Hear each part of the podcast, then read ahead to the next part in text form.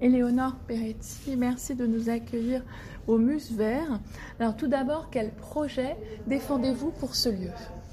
Alors je souhaite que le Muse Vert devienne, alors il l'a toujours été, mais vraiment un lieu de rendez-vous du verre contemporain, un lieu euh, d'accueil également de tous les publics, quelle que soit leur spécificité, quels que soient leurs empêchements.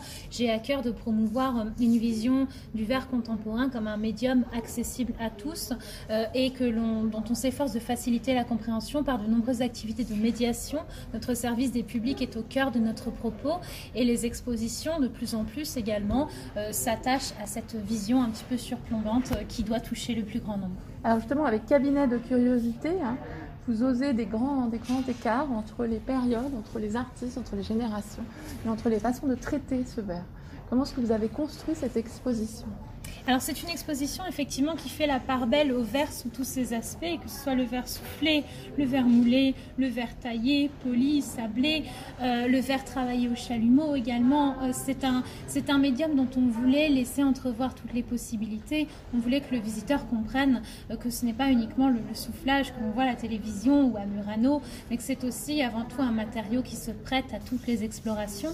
Donc dans Cabinet de curiosité, au travers de six thématiques, nous avons essayé de, comment dirais-je, euh, d'envisager toutes les facettes du vivant et de se promener un petit peu à travers les merveilles de la nature, euh, du règne animal au règne végétal, euh, en passant par l'océan, etc. Donc on a vraiment essayé de, parcourir ces facettes du vivant pour donner envie aux visiteurs d'en apprendre plus. il y a des œuvres qui vont entrer dans vos collections. Est-ce que vous pouvez nous les décrire? Oui, alors on en est très très content. Effectivement, deux œuvres qui vont rentrer dans nos collections. Le Dung Beetle with Laurel Tree, le scarabée sacré à la branche de laurier, euh, signé Yann Fabre, qui est un, immense plasticien contemporain, qui a été réalisé en verre avec le concours de la Fondazione Berengo à Murano, euh, et donc qui est, un, un magnifique scarabée en verre vert. Et enfin, une nature morte d'Eliot Walker qui s'intitule Aftermath Victuals et qui euh, représente une vanité, un crâne, quelques ossements, une bougie à moitié consumée et des fruits. Euh, et qui est véritablement euh, une, très très belle vanité en ouraline, en verre contenant une proportion d'uranium et qui devient phosphorescent sous la lumière UV. Alors justement, cet artiste permet de faire la transition avec le programme de résidence. Comment est-ce que vous construisez euh, un petit peu ces, ces cartes blanches avec les artistes? Alors, notre programme de résidence, il s'adresse à tous les artistes, aussi bien français qu'internationaux. Euh, c'est une fois par an, c'est une résidence qui dure 70 jours et euh, nous faisons un appel à candidature sur dossier. Donc, nous en recevons entre 30 et 60 en fonction des années. Euh, cette année, nous avons fait par exemple le choix d'une artiste d'origine vietnamienne installée à Paris qui s'appelle Kim Kototamalun.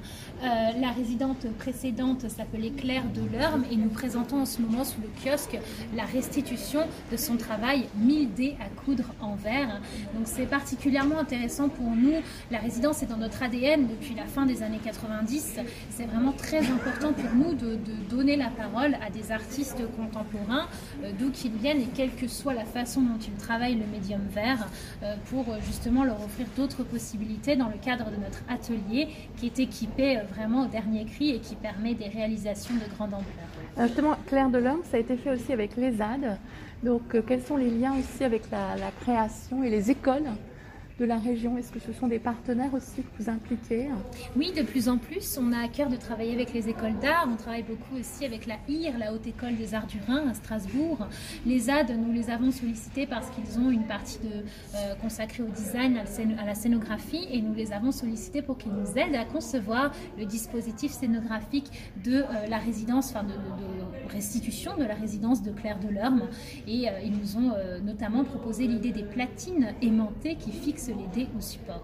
Alors justement, euh, Claire Delorme, est-ce que vous pouvez aussi euh, parler de ces recherches qu'elle a fait autour de cet objet qui fait partie du, du patrimoine, ce qu'il renvoie, ce dé à Oui, le dé à coudre chez Claire Delorme, c'est un symbole de la, la filiation, du lien euh, générationnel et notamment matrimonial, la transmission qui existe entre les générations, euh, avec le fil rouge qui parcourt ces dés à coudre et qui, euh, manifeste ce lien, qui le rend réellement visible.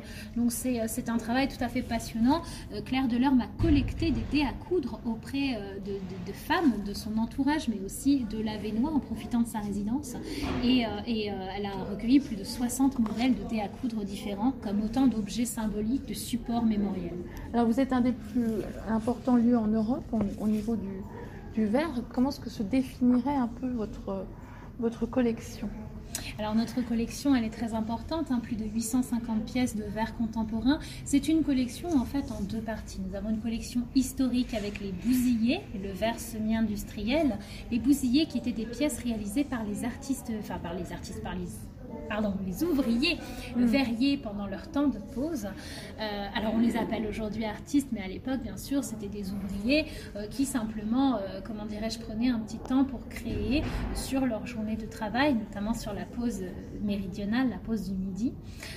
et donc c'est une collection historique qui est très importante et nous conservons également des pièces de verre semi-industriel et industriel qui nous rappellent cette période d'activité des verreries à Sarpoterie entre 1801 et 1937 et puis une collection contemporaine qui est parmi effectivement les plus importantes collections, euh, là, si ce n'est la plus importante collection euh, publique euh, d'Europe en verre contemporain. Alors comment est-ce que vous l'abondez? Parce que je crois que vous êtes plusieurs institutions à vous partager, à vous redistribuer le, fonds chaque année Alors nous sommes un musée départemental, hein, nous appartenons au département du Nord et effectivement il y a d'autres musées euh, départementaux avec qui nous partageons un certain nombre de choses.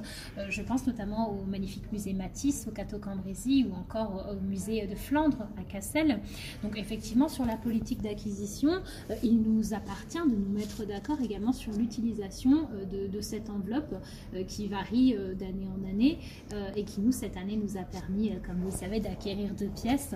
Euh, voilà, donc c'est important d'être en, bonne intelligence là-dessus. Mm. Et sur notre politique d'enrichissement de la collection, euh, nous avons bien sûr les résidences, puisque j'ai omis de le dire, mais chaque artiste résident nous laisse une ou plusieurs pièces en témoignage de son passage, ce qui contribue considérablement à enrichir notre fonds contemporain. Et puis euh, l'acquisition et pourquoi pas le don aussi. Nous avons eu de temps en temps des dons, notamment le don Gigi et Marcel Berg, qui a été tout à fait important, tout à fait décisif en 2017. Très bien, bah merci beaucoup.